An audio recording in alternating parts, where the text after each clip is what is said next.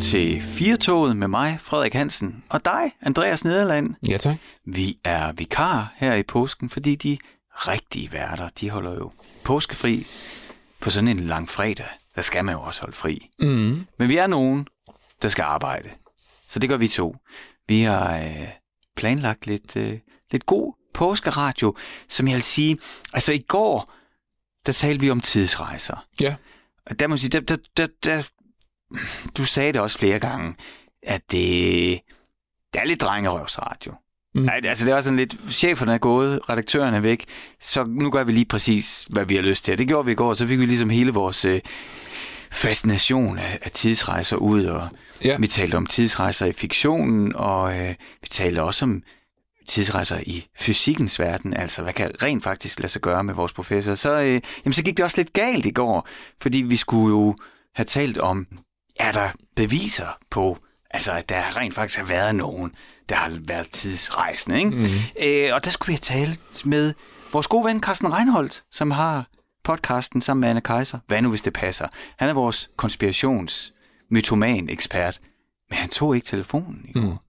Og det er jo faktisk aldrig sket for os. Altså hverken med Carsten eller med nogen. Nå, så du tænker om Carsten, han måske i virkeligheden var forsvundet i tiden? Ja, ja. Det var i hvert fald, hvis man lyttede med i går, så kunne man høre os to padle og øh, spille eksperter i noget, vi ikke vidste noget om. Jo. Det er jo altid, øh, altid herligt oplysende. Øh, og ja, vi hørte ikke noget fra Carsten, så det øh, jeg håber, han har det godt. Mm-hmm. Hvis du er derude og lytter med, Carsten, så giv lyd. Vi vil gerne øh, bare lige vide, at du har det. Det er godt.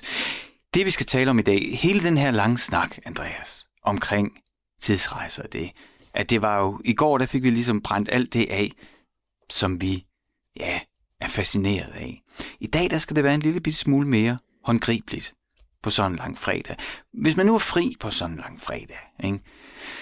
Og hvis man har en have, så kan det være, at man kigger derud og tænker, Nå, nu skal jeg have gjort det og det og det. Altså det der med at have en have, det er jo en cyklus af ting, mm. man skal lave, hvis man får det hele gjort. Ikke? Der- Men, men ud over alle de der ting, som du laver ved siden af arbejdet, som, ja, man laver alle de ting, man skal jo, der gentager sig selv igen og igen, og det skal man gøre, så kan man godt gå og have mand, der gør det. Så, så kan sådan en som, jeg, jeg kunne jo godt gå og have en drøm om noget, lidt ud over det sædvanlige.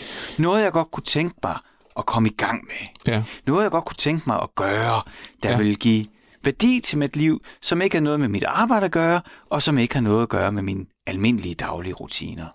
Jo, og nu siger du påske og fri på lang fredag og sådan, men jeg tror i virkeligheden, det er noget, som øh, rigtig mange mennesker har øh, tænkt over hele det sidste års tid med øh, coronapandemi og alt muligt. Det der med, at lige pludselig så har man haft lidt mere tid enten derhjemme eller lidt mere fritid, og, og det der med at komme i gang med noget, det er pludselig rykket lidt længere frem i køen måske.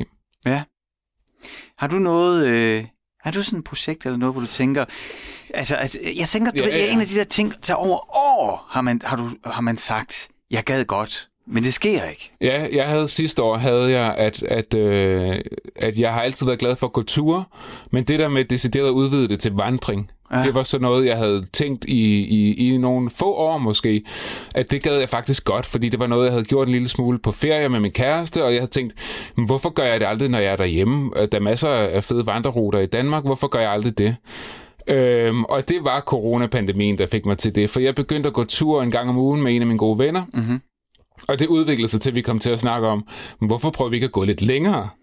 Øh, og, det, øh, og du og jeg, vi lavede en radioudsendelse sidste sommer, hvor vi faktisk fik lidt fifs netop til udendørsliv. Mm-hmm. Og det var, det var måske også med til at give mig øh, sparket, så min kammerat og jeg tog på vores første... Altså, så da vi var vikar Ja. i sommerferien, Ja. og lavede øh, Firtoget sommerferien, hvor vi netop talte med Jonas, tror jeg han hed, Yes. som fortalte om hans øh, passion for vandring. Ja. Det var, det, var, det, det var tipping. Altså, der blev du lige skubbet ud over kanten, så, så skete det. Det skete, og det er ikke fordi, vi begyndte at dyrke det i stor stil, men i august, der tog vi på vores første Altså dig og din ven. mig og min ven, vi tog i august på vores første vandretur med shelterovernatning. Ah. Øhm, og vi tog til øh, Øhavstien på Sydfyn, hvor vi havde booket et shelter øh, lige øst for øh, Svendborg, og så øh, havde vi gjort det meget bekvemt for os selv, for vi var kørt derned i, i to biler, stillede den ene ved shelteret, tog den anden til et startpunkt, vi havde fundet lidt øh, øst for Forborg, og så ville vi gå til shelteret. Hvor mange kilometer? Det er jo det vigtigste spørgsmål. Ja, det havde vi ikke målt præcist op, men i hvert fald 35. Og hvad estimerer man? Hvad estimerer man? Altså 35 km, hvor lang tid skal det tage at gå? Ja, men allerede nu, der, der begynder vi at nærme os, at det øh, overfladen krakelerer lidt, fordi det, det kørt lidt af sporet. Altså jeg vil jo sige sådan, Ulva, det skal tage syv timer. Ja, men øh, plus man skal jo have tid til at nyde udsigten mm. og spise sin mad og hænge ud og, og glo lidt på vandet og sådan nogle ting, ikke? Og vi havde ikke købt vandrestøvler, for eksempel, og vi havde heller ikke tjekket præcis, hvor mange kilometer der var tale om, og min kammerat kom lidt for sent kørende fra København, øh, og sådan nogle ting. Så vi kom måske i gang med at gå klokken et eller sådan noget. Ah. Og da, og det gik rigtig godt, og, og vi havde forrygende vejr, øh, selvom vejrudsigten ikke havde lovet det, øh, og vi gik langs kysten dernede på Sydfyn, og alt var fantastisk. Men da vi havde gået, da vi nærmede os de 20 kilometer, så havde øh, min kammerat øh, så mange vabler på sine fødder, at han kunne ikke mere.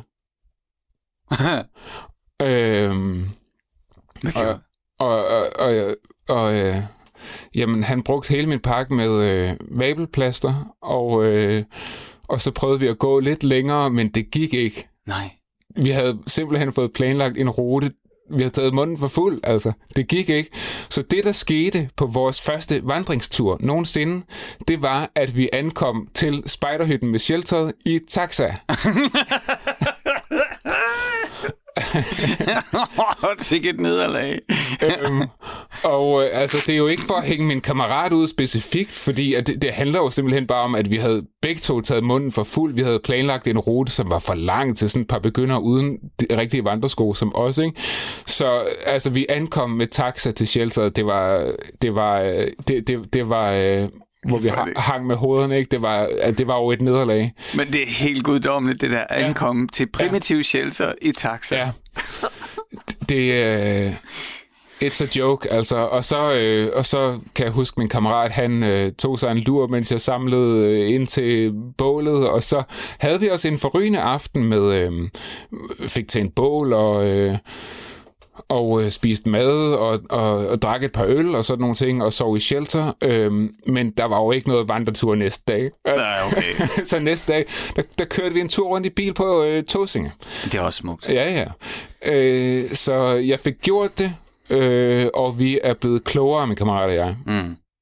Andreas, det er, øh, altså, øh, man, man skulle tro, vi har planlagt det her. Det har vi rent faktisk ikke jeg kan godt huske sidste år, da du fortalte, at det havde sket, men vi har ikke rigtig planlagt, at vi skulle tale om det nu. Ej, det kom vi til. måske tænkt, at den, var, at den passede til. Okay, så du har planlagt det. Uden, fordi det passer jo perfekt. I mm. dag har vi legnet tre eksperter op til at sørge for, at man ikke gør ligesom du og din kammerat, bare kaster sig ud i noget, man ikke har helt styr på.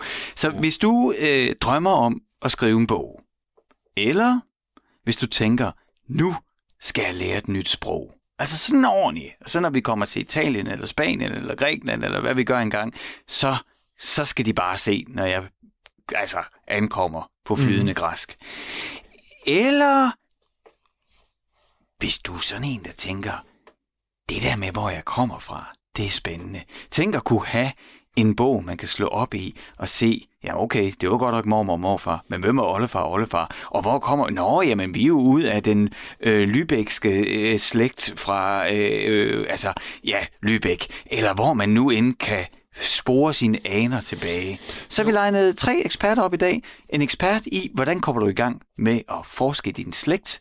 Hvordan kommer du i en anden ekspert til, hvordan kommer du bedst i gang med at lære et nyt sprog? Og så en ekspert til at lære os også, hey, det der med at drømme om at skrive en bog, men hvordan gør man lige? Hvordan kommer man ordentligt i gang? Det er det, vi skal snakke om i dag i Firtoget. Jeg synes, det var meget progressivt, at du sagde oldefar og oldefar. det, var, det var en fortalelse, men, eller måske var det ikke. Ah, ej, men jeg tænker bare, oldefar og oldefar dengang, de ville jo, dengang kunne man vel ikke som oldefar og oldefar adoptere, eller hvad? Jeg ved det ikke. Det har jeg styr på. Okay. Men i hvert fald, det er det, vi skal bruge øh, de næste to timer her på Radio 4 i selskab med Andreas Lederland og mig, Frederik Hansen, her i Firtoget. Der vil vi simpelthen ja, tale med eksperter, der kan hjælpe os med altså virkelig komme godt i gang med det der projekt, du går og drømmer om endelig at tage hul på. Andreas, noget, der altid fascinerede min mor, hun er desværre død, men noget, som jeg kunne se også faktisk, øh, jo ældre hun blev, det var hun var relativt ung, hun døde, da hun var 69, det er slet ikke det, vi skal tale om, eller det er det faktisk en lille smule, det vi skal tale om. Jamen bare kom ud med det. Jo, jo, jo, jo, men jeg savner hende der stadigvæk. Nå, altså, det jeg prøver på at sige, det var, at det jeg husker, det var, at hun blev mere og mere optaget af, hvor hun kom fra. Ja, ja. Og fortælle flere og flere historier om onkel Vico, og de kom jo derover fra, men så var der også onkel Juni. Mm-hmm. Han var en af dem, der tog til USA, og det kunne da egentlig også være spændende, jeg har vist en fætter derovre. Ja. Og det, du kan nok godt fornemme, hvor jeg er på vej henad. Jo, men jeg har, jeg har det samme har jeg jo kunne se øh, i, i min egen familie, altså med min mormor, som, da, da hun blev ældre for eksempel, altså begyndte hun at, grave i sådan nogle ting. Ja. Altså, ja. Altså, jeg er 45, øh, jeg fylder snart 46, og jeg kan mærke, at det synes jeg faktisk er ved at være Altså, nu tror jeg ikke, det er aldersbetinget, men jeg er ved at være der i hvert fald, hvor jeg, hvor jeg sådan tænker mere og mere over, nå, det er da egentlig meget sjovt. Men jeg kan fortælle, at min fætter, Jack, øh, der bor i England, han er 32, men han er stor nostalgiker, og han poster hele tiden, hver gang min farmor finder gamle billeder frem, så, så han, han bor i England, ikke, men han er meget interesseret i sine danske aner, mm. så, så siger han, at det er morfar Svend, eller hvad det nu kan være. Ikke? Mm. Men, men det, vi vil jo helt tale os varme på her, det er jo det her, hvor kommer vi fra? Ja, ja. Og hvad er, har vi i, i bagagen af familiehistorier? Og derfor så vil jeg ringe til dig, Michael Dupont. Du er arkivar ved Rigsarkivet. Velkommen til Firtoget. Jo, tak skal du have. Fordi Michael, hvis man nu, øh, som jeg, og som måske også Andreas, det ved jeg ikke, det må vi jo se, om det afslører sig, men hvis man sådan går og tænker, alle de der historier, som jeg jo er afhængig af at skulle huske, mine forældre har fortalt om, ja, for eksempel onkel Vigo, eller at min mors farfar havde en træskofabrik i Horsens, og de der ting, som jo sådan er anekdotisk til en vis grad. Hvis man skulle begynde at gøre noget ved det, altså i virkeligheden lave sit eget stamtræ, begynde at slægtsforske i sig selv, ja. er det noget, du ved noget om, ikke? Jo, det er det bestemt. Altså, Okay, så du har ja. faktisk fat i noget af det helt rigtige, fordi, øh, fordi lige præcis det der med at snakke med slægtninge, mens man stadigvæk har dem forældre, bedsteforældre oldeforældre, hvis man er så heldig, det er faktisk det allervigtigste i første omgang, at få så mange oplysninger som overhovedet muligt. Okay. Fordi man kan sige, alt det der med at grave kilderne frem i arkiverne, det kan man sgu altid gøre, men det der med at få de der oplysninger direkte fra personen selv, det er altså det allervigtigste, og det er det sværeste at finde frem til. Ja, De ting, som de lige kan ryste ud af ærmet, det kan der til overvis, hvis overhovedet det lader sig gøre at finde frem til. Ja, Det er en god pointe. Og det, det kan jeg godt kende, genkende, det du siger der, fordi der kommer jo mange informationer, bare lige en sidebemærkning, når man stiller sådan et spørgsmål, og det finder man vel ikke i de skriftlige kilder jo på samme måde. Nej, det er, jo, det er jo ret begrænset. Altså man kan sige, at staten har en interesse i at dokumentere rigtig meget. Og, og det, som staten har en interesse i at dokumentere, det kan det som regel også lade sig gøre at finde på en eller anden måde. Men så er der også alt det andet, som man bliver nødt til at, at få fortalt. Og problemet er også meget tit, at vi har jo en hulens masse arkivalier i Rigsarkivet. Og hvis vi ikke ved, hvor vi skal lede henne, jamen så kan man næsten så godt give op på forhånd. Så vi skal have en ledetråd. Ja, okay. Og det er jo tit det, man får gennem de der slægtninge. Ja. De fortæller noget hvor og hvornår og hvad for nogle oplysninger. Så kan man begynde at grave. Men Michael, så er vi jo allerede, vi er jo allerede godt går i, i gang med den snak, vi gerne vil have med dig. Det er jo nemlig, at hvis man sidder derude som lytter og tænker, og har tænkt måske, altså jeg, jeg tænker sådan noget, det her med at slægtsforske, altså lave sit eget stamtræ, det er jo nok noget, mange godt kunne forestille jeg mig drømmer om at have, men går, og man bruger, altså der skal ligesom, man skal ligesom over en tærskel, ja. før man ligesom, nu går jeg i gang, ikke? Det, det, er, jo ikke, det er jo Ja. ikke bare lige en, en hyggelig eftermiddag. Og der, der er du jo egentlig Ja, allerede i altså. gang med, med et godt tip, det er, altså dem, der stadigvæk er der, dem siger du, dem skal man starte med at tage fat i, og så bare, ja. du siger det lige nærmest så, altså malke for informationer. Simpelthen, ja. Så meget som muligt, ikke? Så har man noget at gå videre med. Ja. Og øh, man kan sige, at det øjeblik, at man har nogle, nogle oplysninger, jamen, så kan man grave videre i, i, hvad der findes i arkiverne. Mm. Og, øh, og nu sagde du selv det der med eftermiddag. Det, det kan man faktisk godt på en, på en dag komme langt, fordi øh, mange af de her kirkebøger, vi har liggende fra, fra Danmark, de ligger scannet på nettet indtil 1960. Okay. Fra alle sovne, så det vil sige, bare du ved, hvor øh, onkel Viggo han er født, og han er født på den rigtige side af 1960, jamen så er det faktisk bare at gå ind og finde hans fødsel i kirkebogen. Okay. Det, det skal jeg lige, hvad, hvad mener du med 1960? Altså, altså Det, det er sådan et skæringsår, hvor man har scannet alle kirkebøger indtil 1960, okay. altså tilbage fra 1600-tallet og så til 1960. Ah. Og øh, på den måde der. Og de ligger simpelthen ordnet efter, efter hvad sovnet hed. Så hvis bare man får at vide, hvor Viggo han er født henne, og hvilket årstal, eller sådan cirka årstal, så kan man gå ind på, på Rigsarkivets hjemmeside, den der hedder sa.dk, og så kan man finde frem til kirkebogen og bladre sig frem til hans fødsel. Og, og er det noget, der kræver login? Kræver det særlige brugerkendskab? Ikke det fjerneste. Ja, ikke det fjerneste. Altså man kan sige, at første gang man skal finde kirkebog, så kan det måske godt lige tage 10 minutter. Men næste gang, så kender man materialet, og så er det faktisk relativt nemt. okay. Og så... der skal man også huske på, at når vi er så langt op i tiden der fra 1900-tallet, og også, også slutningen af 1800-tallet, så, så kan kilderne godt, eller de her kirkebøger kan godt lide at pege på hinanden. Det vil sige, så kan man se her ved Vigos fødsel, hvornår hans forældre for eksempel er født, eller hvor de er gift henne, og hvornår de er gift. Og så kan man ligesom begynde at travle det her stamtræ op, fordi de peger på hinanden, de her kirkebøger. Mm. Okay. Men, men Michael, hvis, vi sådan ligesom, hvis man, en ting er jo at, at sidde her som jeg og, og tænke på, jamen der er de der anekdoter, jeg kan huske, og, og det med den træskosfabrik, og så til at, ja. og, og begynde at og ja, nedfælde det. Altså, hvor vil du anbefale? Lad mig give dig et godt eksempel. Andreas, han har, øh, han har fortalt i dag om, at, øh, at han har sådan han drøm om at gå på lange vandreture. Og endelig så gjorde ja. han det med sin gode ven, men de, var, de havde lige glemt at forberede sig ordentligt, så de må tage en taxa til sidst med vabler på fødderne. ja. det, det, jeg prøver at sige, det er, øh, det er jo meget godt lige, altså det er også derfor, vi ringer til dig, Michael. Det er jo ofte godt lige at få de gode ekspertråd, så man kommer i gang på, den, på det rigtige ben. ja. Altså en ting er jo at tage fat i dem. Jeg er så heldig for eksempel, at min børns oldemor, altså min farmor på 89, hun er ja. lever og er skarp, så, så det, er jo noget, jeg skal have gjort noget ved. Så det, er jo meget ja. konkret, det der med at få fat i dem, der lever, og så hive informationer ud. Men hvad vil du sådan sige, hvis, hvis man starter med at skal bygge sit eget, eller tegne sit eget stamtræ, hvordan, hvor, hvor begynder man så? Ja, man kan sige, at i første omgang behøver det ikke at være så vanskeligt, fordi man kan godt uh, komme langt med et ganske simpelt Word-dokument, eller et, uh, en, en blok papir og en ja. kuglepen. Men man kan også sige, at det, begynder også ret hurtigt at vokse ind over hovedet, hvis man virkelig synes, det er spændende det her. Ja. Så der findes jo en masse forskellige programmer på, uh, på nettet, som man kan hente gratis eller, eller betale, betale sig fra, hvor man kan indtaste oplysningerne. Og det er jo så nogle programmer, der er gode, hvis man gerne vil lave den der slægtsbog. Fordi mm. så kan man trykke på print, og så kommer der en fin slægtsbog frem faktisk. Ja, okay. Når man har indtastet en masse oplysninger oplysninger. er der noget, du vil du tør anbefale? Øhm, jeg bruger selv det program, der hedder Brothers Keeper. Ja. Det har jeg. Og det er, mange vil tale om, det er meget simpelt, men det kan de ting, som jeg selv stiller af krav til programmet, og, og det er bare et ud af rigtig mange. Ja. Og det kan så bruges gratis. Det er fordelen. Så simpelthen altså få talt med dem i familien og få malket dem for oplysninger. Ja. Øh, hente eventuelt et godt program til at taste ind i, og så starte ved øh, kirkebøgerne. Ja, kirkebønder på Rigsarkivets hjemmeside. Det, mhm. det er nøglen til det hele faktisk. Og øh, kirkebønder, det er en ting, men så har vi også det, der hedder folketællinger. Aha. Og øh, folketællinger, de starter helt tilbage i 1787, og så har man sådan set folketællinger med, med jævne mellemrum indtil 1970. Og det, der fordelen med folketællingerne sammen, sammen med kirkebønder, altså i sammenhæng med kirkebønder, det er faktisk, at her får du snit. Du får at vide, hvem der bor i Danmark i år 1787 på en bestemt dato. Hvad de arbejder med, hvad de hedder, hvor de bor henne. Og når du kommer længere op i tiden, så får du også noget som fø- fødesteder. Og det betyder, at pludselig kan du bruge de her folketællinger også til at få at vide, hvor er øh, tip tip født henne. Ja. Det får du at vide i folketællingen. Og så kan du tage fat i kirkebogen det sted. Mm og finde frem til hans fødsel. Øh, Michael, jeg, har jo, altså, jeg advarer jo lidt både, både dig og lytterne om, det her det er altså ren Adam og Eva. Det er helt for scratch. Jeg har jo kun drømmen om det. Jeg ved jo, jeg ved jo knap, hvordan et rigtigt stamtræ ser ud. Øh, nu ja. er det sådan, at jeg er enebarn, så, så man, kan, man kan jo mistænkeliggøre mig for, at, øh, at, at jeg har en, en sådan et uh, frederikscentrisk univers, at alting skal dreje sig omkring mig.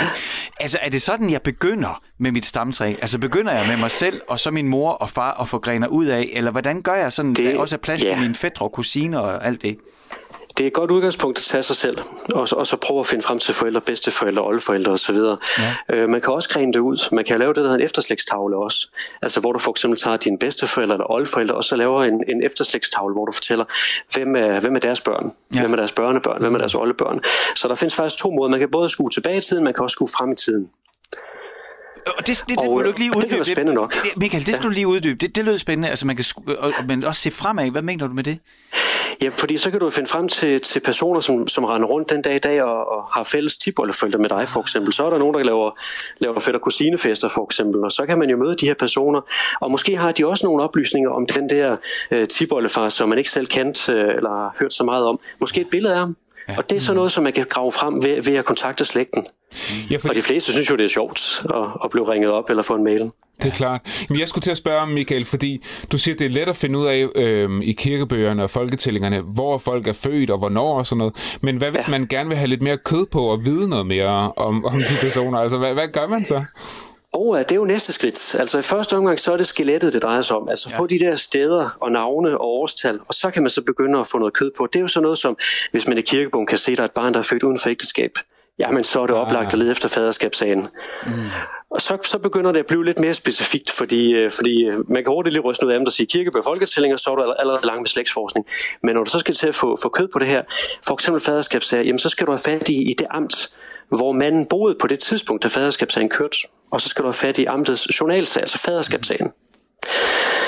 Og så begynder det at blive lidt specifikt, men så er der også noget som straffesager. Hvis du en folketælling kan se, at en person sidder i tugthuset, jamen hvorfor sidder han så der? Så kan man begynde at finde frem til den her straffesag, og så videre, og så videre. Så hver gang man finder de der små, mm. små spor i materialet, så noterer man det lige, og så kan man grave videre. Så der er altså sådan nogle livsbegivenheder, man ligesom kan have øje for, og så kan man se, se ah, så begynder man måske at få en fornemmelse for, at der, der ligger en lige historie præcis. her. Men, men ja. hvor, hvor finder man de informationer? Altså, hvor, hvor finder man de arkiver? Jamen i, i første omgang så er det kirkebøgerne og folketællingerne, fordi de kan være med til at fortælle lidt om de her andre ting, for eksempel det med faderskabssagen eller det med, med tugthuset. Yeah. Øh, så, så det gælder om at have noget at lede efter, fordi man kan, man kan også bare lede på måfå og så sige, jamen det kan jo godt være, når det er straffet, men det i mange tilfælde vil det være næsten uoverskueligt at begynde at gå i gang med. Ja, men du, I stedet så kan man håbe på... Du, hmm? du snakkede også om at, altså, sager hos amterne og sådan noget. Hvor finder man de informationer? Øh, andre nationalsager, de ligger i Rigsarkivet også. I Rigsarkivet rundt omkring. Vi har Rigsarkivet i Viborg, og Rigsarkivet i Odense og i Åben Rå, så har vi også her i København. Øh, og der ligger det her materiale. Og øh, mange af de her amtsjournaler, altså indgangen til de her sager, ligger faktisk scannet ind på nettet sammen med kirkebøgerne.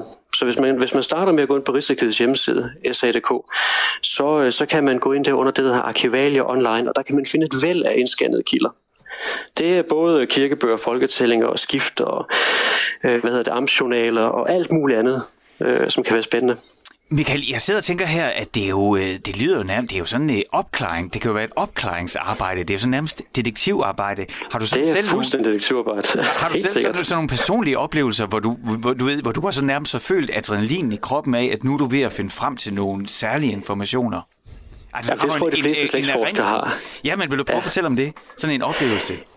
Jamen det er jo det der, når man, for eksempel hvis man har siddet og let efter en person i, i overvis, hvor man siger, jamen, jeg ved, at det bør være nogle oplysninger eller andet, som peger på den her person, og så endelig så er der den der kilde der, den der kirkebog eller folketælling, som du bare ikke har kunne finde før, og så pludselig er den der, og så er det, aha. Jeg kender da også selv folk på læsesalen på, på, i Rigsarkivet i København, som du ved, pludselig har lyst til at, at råbe op, og hurra, endelig var oplysningen der, ikke? Og, og det, er da, det er da lidt skægt at, at kunne gøre det på den måde. Jeg har også prøvet det selv, hvor man, øh, jeg holder en del foredrag, og har været ude og fortælle om, om min, øh, min Olle oldefar, hans opvækst. Og så er der sket to gange nu, at, øh, at øh, jeg har mødt efterkommer efter nogle af hans naboer, og siger, hov, den boede sgu da lige ned ad vejen der. Det kan jeg da godt huske, den adresse der. Øh, så nogle gange så kommer der de der aha-oplevelser. Det er sjovt. Jeg, jeg ved jo også, at øh, der findes jo også private tjenester, hvor man kan, du ved, sende noget DNA-skrab ind og sådan noget, og så, så, så får man en eller anden form for genvej til øh, viden om, øh, hvem, hvem man er i slægt med og sådan noget. Er, er, er det ja. noget, du ved noget som helst om, Michael? Jamen, jeg har faktisk skrevet en bog om, om DNA og slægtsforskning for begyndere, så, så jo, jo.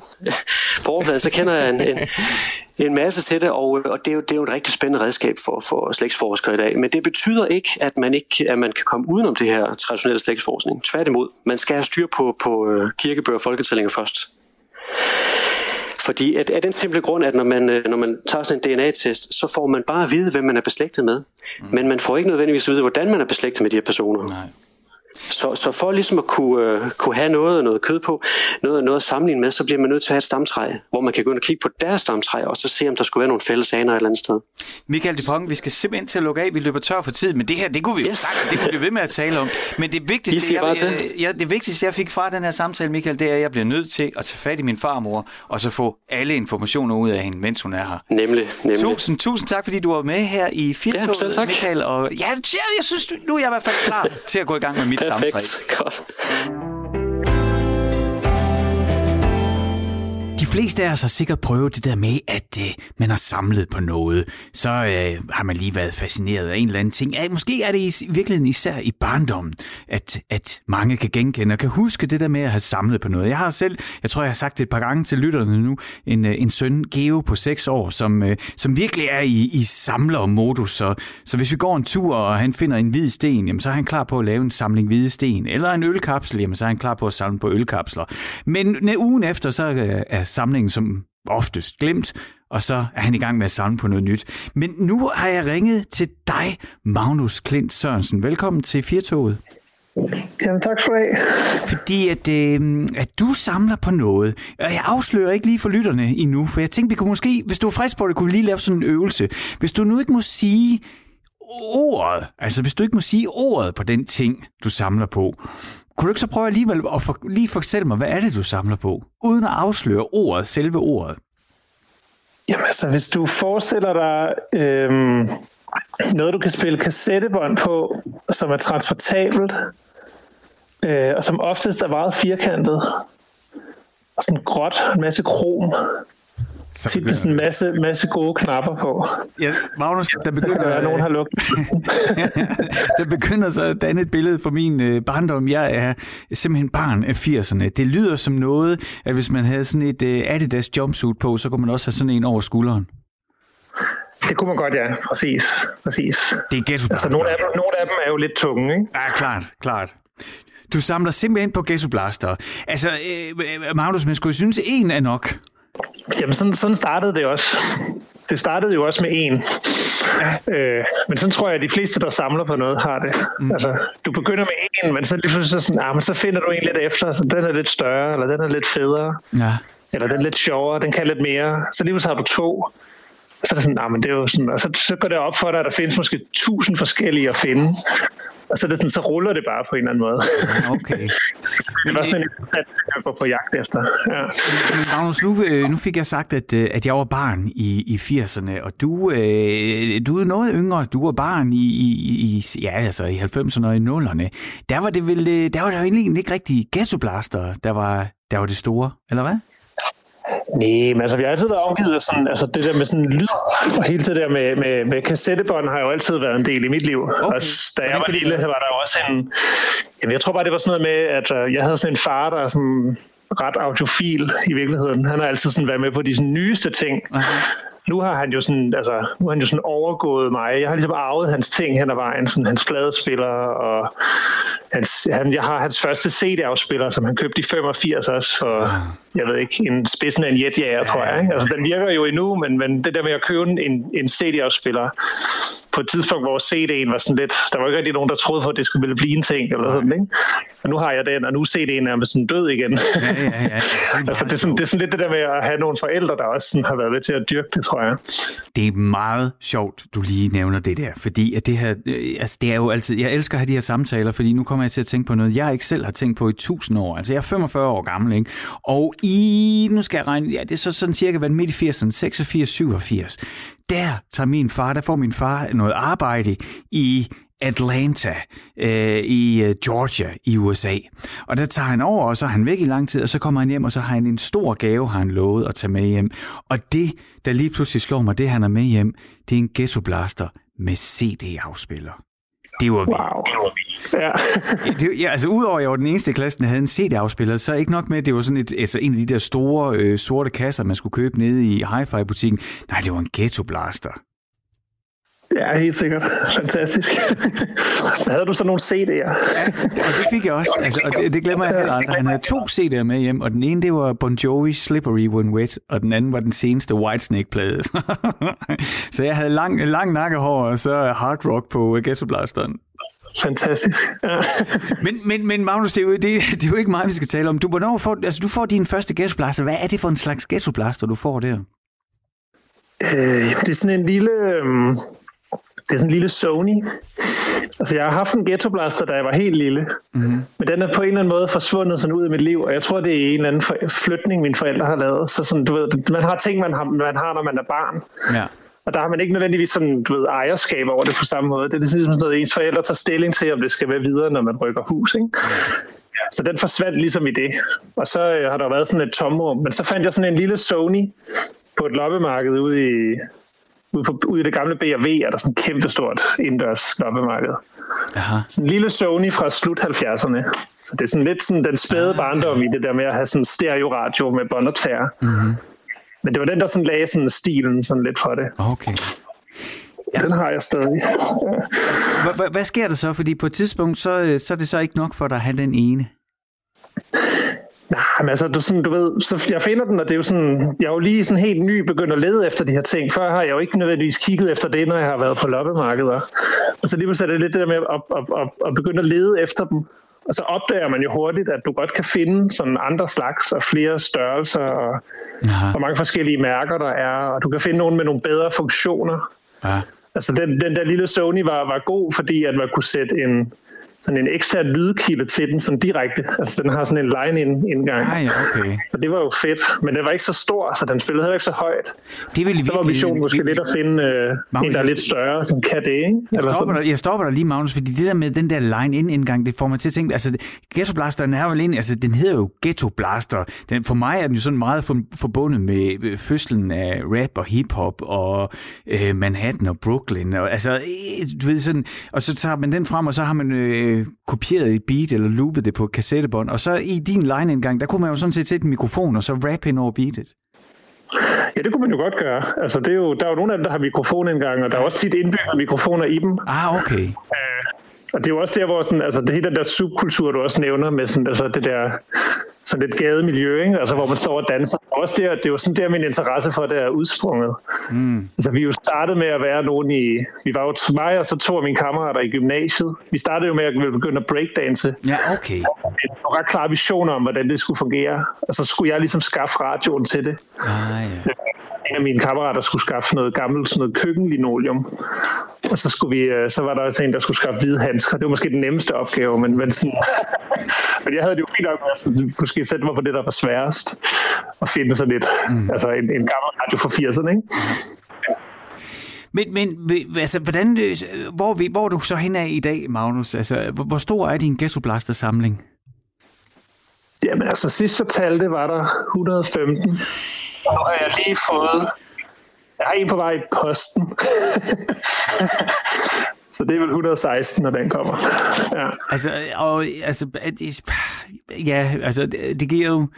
Det, det er jo derfor, at Andreas og jeg, min, min medvært her, vi er så svært fascineret af de her samlinger, ikke? Fordi, jamen, 116 ghettoblaster, det er ingen mennesker jo brug for, Magnus. Nej, men altså, det er jo også sådan, ligesom med folk, der har mere end en bil, eller sådan, altså, det er sådan, eller tre cykler, eller... men alligevel ja, over 100 ghettoblast. 45 par sko, eller sådan, du ved ikke, altså, det... Nej, man har måske ikke brug for dem, men det er jo sådan, ved det der med at samle, handler måske mere, i hvert fald for mig, sådan om, om altså, jeg bliver også bare i godt humør at kigge på det. Altså, jeg kan godt lide at have dem, og jeg kan godt lide at rode med ja, dem. okay så er det jo også den der jagt. Altså, ja. lidt ligesom du beskrev med din søn. Altså, så er det fedt at finde hvide sten. Ja. Så er der sådan et eller andet, du ved. Mm. Det, det, det, er en sjov ting at lede efter, ikke? Så det er klart, at der, der, i, i løbet af sådan opbygningen af, af en samling på en 115-16 Ghetto Blaster, så gætter jeg på, så har der også ligesom været, så har du haft nogle delmål, nogle ting, du har drømt om. Ah, bare jeg havde sådan en, hvad ved jeg, et eller andet, og så endelig finder du den, men så op, dukker der jo ofte noget nyt op, man drømmer om bagefter. Er det rigtigt? Ja, det er klart, ikke? Altså sådan, du ved, når man dykker ned i et eller andet, altså en eller anden verden, for eksempel Ghetto Blaster, så opdager man jo hurtigt, at altså, jeg er jo ikke den eneste, der samler på de her mm. maskiner.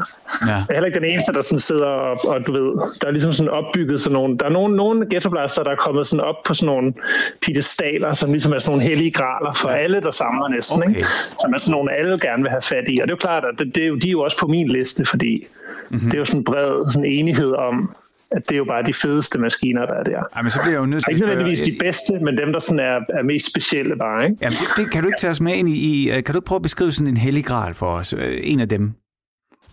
Jamen, altså en af dem, også, det er en af dem, jeg også har, for eksempel. Ja. Det, det, er, øhm, det er sådan en, der hedder Sharp VZ2000. Aha.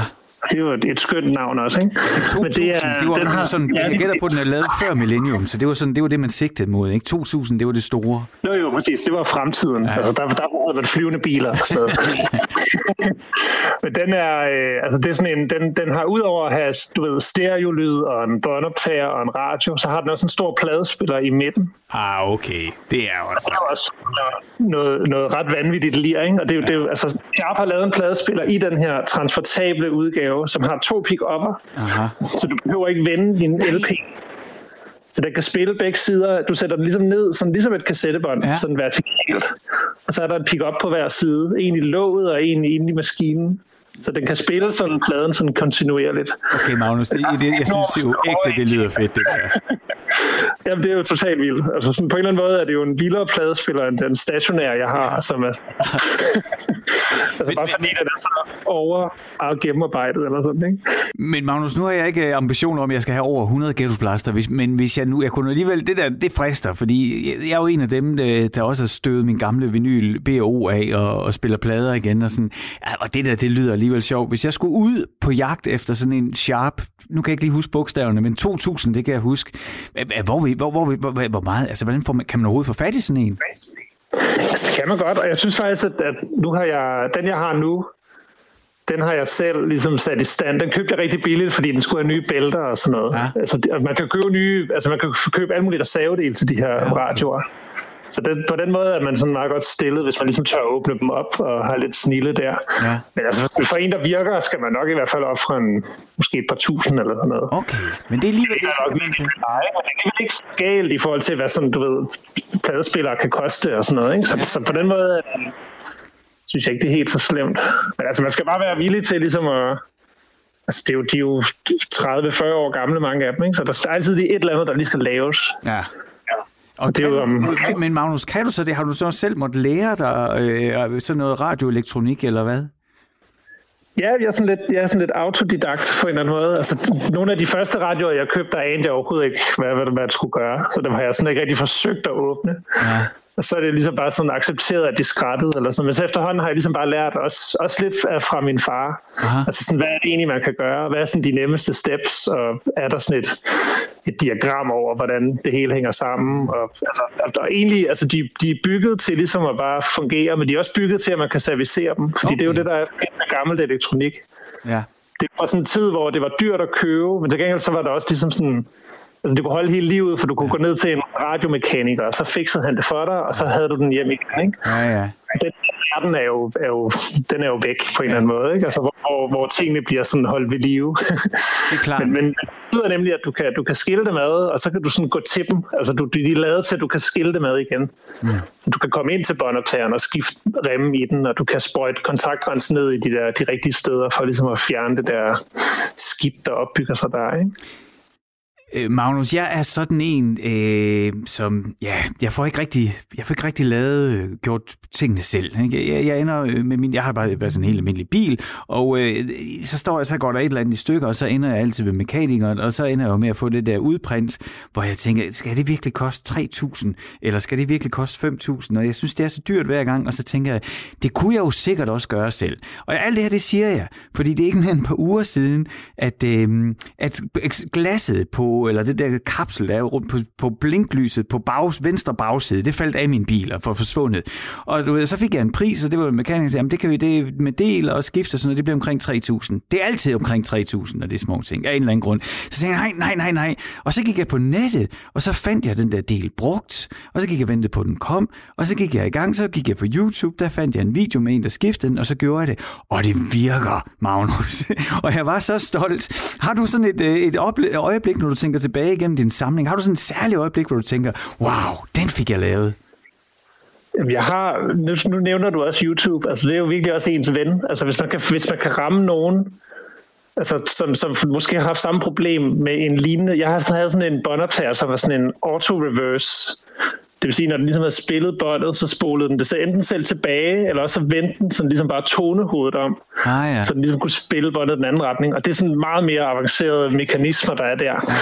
Ja. Jeg kunne simpelthen ikke, altså jeg åbnede dem op, og så øh, altså alle de der bælter, der var fire bælter, der skulle skiftes, de var alle sammen blevet til sådan noget, øhm, det gør de lidt, det bliver til sådan noget brun eller sådan noget sort klister, ah, okay. som er sådan helt vildt vanvittigt svært at fjerne. Man skal bruge sådan en sprit og bare virkelig sidde og rense, rense, rense. 1000 wattpinde eller sådan noget. Øhm, og der, jeg kunne simpelthen ikke finde ud af, hvordan de der bælter skulle sidde, og jeg prøvede, altså hver gang man ligesom prøver, så samler man den igen for så at sætte strøm til den, og så konkluderer, at det ikke virker, og så skiller man den ad igen.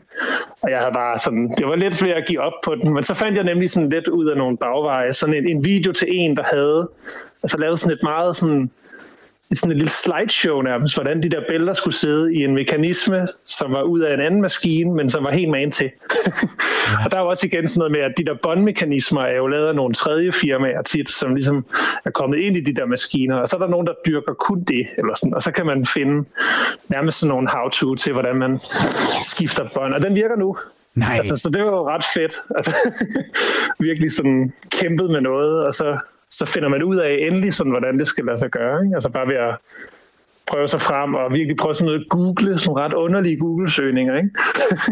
og, og man får også sådan en særlig kærlighed til det, ikke? Altså når man virkelig har løst et problem, altså, eller har gået igennem en det, det, er en, det er en særlig til. Nå, altså Magnus, det her, det kan man ikke, det kunne vi snakke om i lang tid, men det, vi har andre ting på programmet, så vi skal stille og roligt til at, at runde af her. Til sidst så vil jeg lige spørge dig, er der sådan, nu har du, nu nævnte du, du havde den her øh, med øh, gramofon, altså ghetto blaster med, der kunne afspille øh, vinylplader. Er der stadigvæk noget, du drømmer om? Er der, er der noget, du er på jagt efter?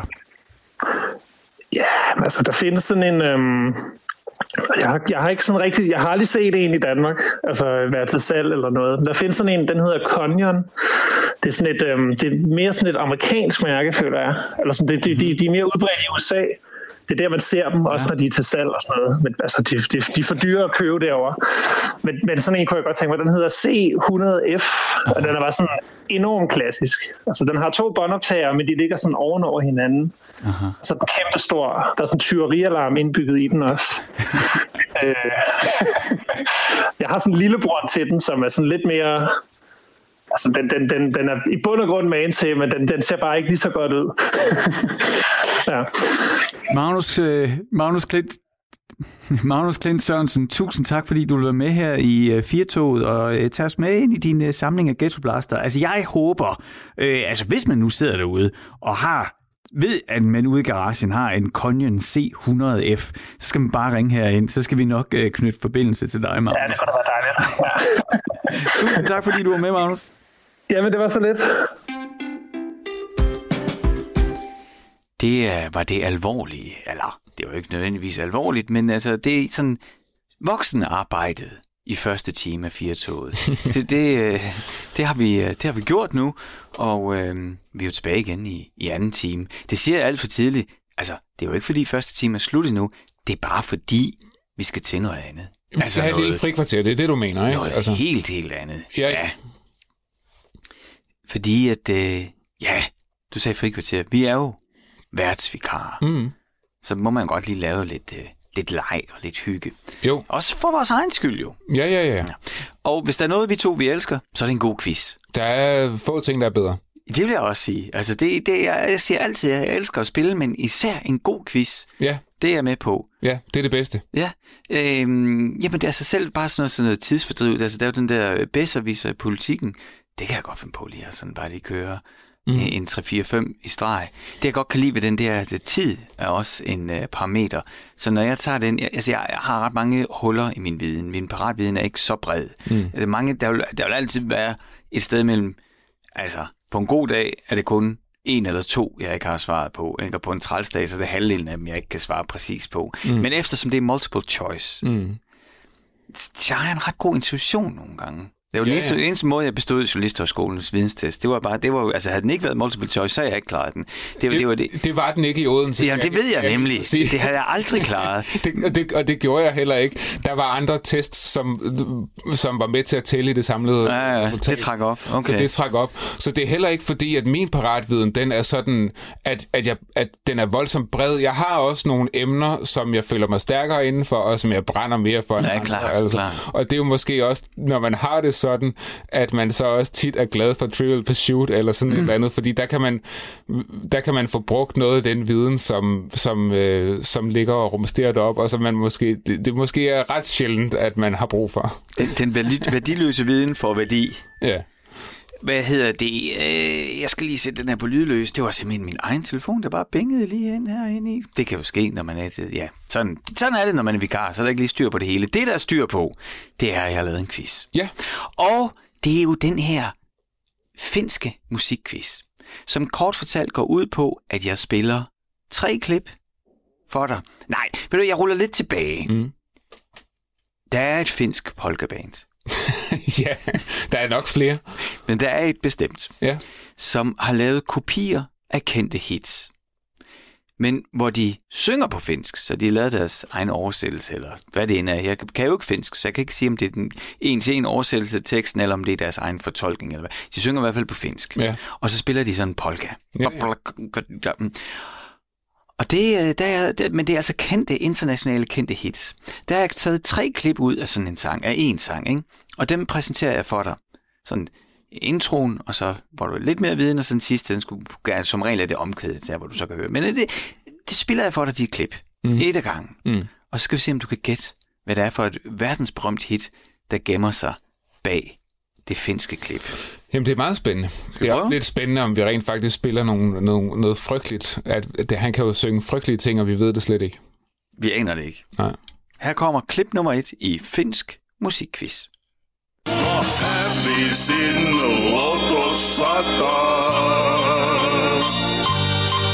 Se alkaa jo ahistaa. Jamen, den har jeg. Den er, jeg vil sige, den er også en til en med det rigtige. Øhm, men jeg er i tvivl om, hvad sangen hedder faktisk. Øh, men, men det er øh, Cardigans. Aha. Øhm, svenske Cardigans, Ja. som øh, udgav den der plade med den der sang en gang, jeg vil tro sidst i 90'erne.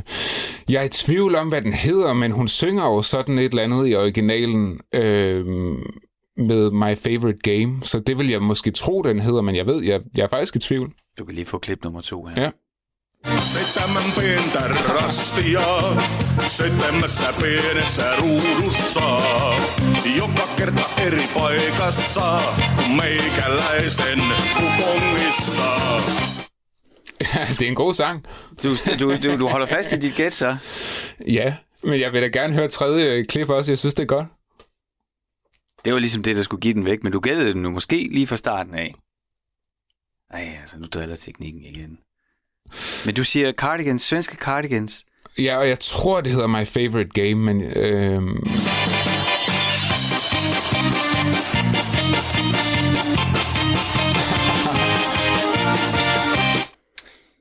Ej, det, det er ret godt. Det må man sige. Det er også et godt nummer, for det er jo selvfølgelig uh, Losing My Favorite Game med uh, The Cardigans.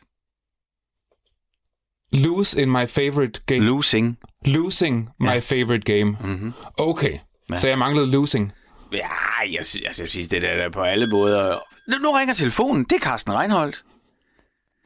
Du taler med Frederik Hansen fra Firtoget.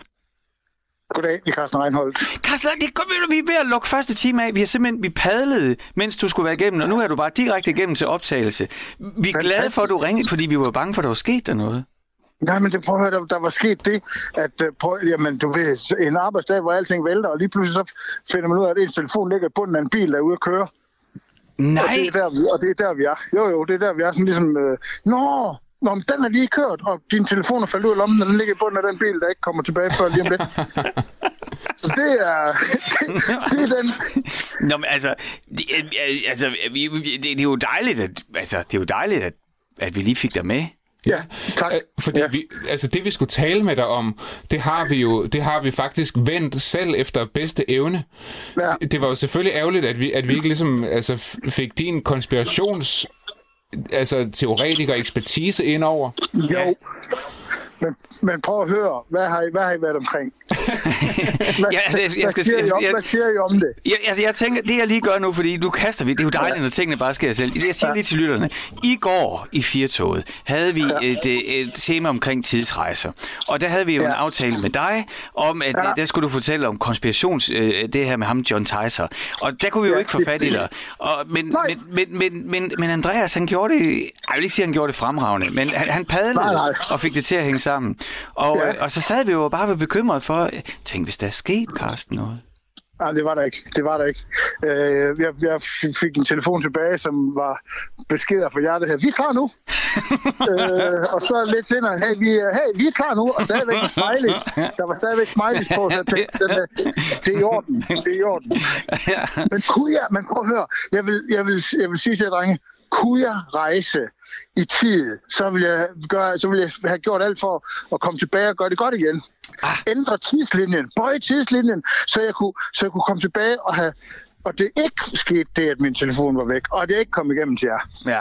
Det er jo det, der, det er jo det, der ligesom, det er det, der også ligesom sker med John Tyson, der hvor, altså han, at han jo, øh, jamen, I har jo snakket om, om den, Ja, ja. om den øh, ting, som jo nærmere er en, øh, som jo måske nærmere er en, en myte, eller, eller en, eller en, ja, det ved jeg ikke, eller en event, som en eller anden har, har pulled off, at han, men hele historien om ham er jo, er jo sjov, at han, at han bruger så utrolig lang tid på at, at blive nogle måneder i, øh, i, i 2000 og, og snakke på de der forum, som han er på, hvor han påstår, at han er, han er tidsrejsen, og så, pup, så er han lige pludselig væk igen.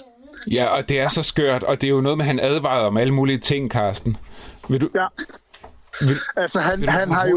virke? Han har, jeg har jo, jeg har jo grænsket lidt i, altså Anne Kaiser og mig i vores, i vores Hvad nu det passer podcast, har jo også lige vendt den der ting omkring den tidsrejse der. Og han laver jo en, altså øh, ham her, John, der, er- der er i de her forum, så snakker om, at han er tidsrejsen, han laver jo en, en forudsigelse om, at der er kæmpe riot og, øh, og nærmest borgerkrig, som ender i, i den 3. verdenskrig øh, ved præsidentvalget 2004, hvor man sådan i dag er blevet lidt klogere og tænker, er der nogen af, er der nogen af de her, øh, af ham her tidsrejsefolkene, eller hele dem der bag i den der tidsrejse, har de regnet forkert? Altså, fordi, fordi i 2004 går egentlig meget godt, øh, og, der, og der er genvalg igen i 8, og så kommer vi op i, hvad hedder det, øh, øh, så kommer vi op i Obama-tid, altså, hvor man sådan tænker, altså har de regnet forkert? Er det, er det, fordi det var lige ved at ske, kan man sige. Det var der tættere på her ved det Trump, øh, Trump-Biden-valg. Så det, måske var det bare sådan, ja, det, det er lige, så lige ikke helt styr på tallene. Måske, Han er ikke helt styr på, hvad årstal det nu var, at det, at det næsten øh, gik galt og noget, ikke? Men, altså, Øhm. men, men Carsten, så er vi jo tilbage til der, hvor vi altid lander, når vi taler med dig om konspirationsteorier. Det er, altså, hvad nu hvis det passer? Altså, vi vil jo ja. et eller andet sted også bare gerne have, så gerne have, at det passer, ikke? Altså, man, man er jo sådan næsten klar Jo. til at, at hugge en hæl og, og, og klippe en to, for Jo. bare det passer. Ja.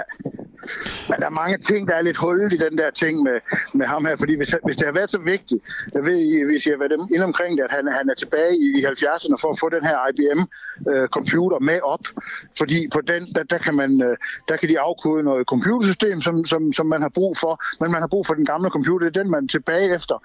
Og så er personlige årsager, altså det virker ligesom sådan lidt en charter, øh, charterferie, af personlige årsager holder han også lige en ferie i år 2000. Øh, Det er sådan lidt, øh, den er sådan lidt, øh, lidt skæv. Og der, der Det påstår man, der er, også, der er også nogen, der påstår der, at han har prøvet på, fordi så siger man, jamen hvorfor har han så ikke advaret om så stor en ting som 9-11? Og det er der diskussion om, om han så har prøvet på at advare om det, men at man ikke lige helt har fanget den.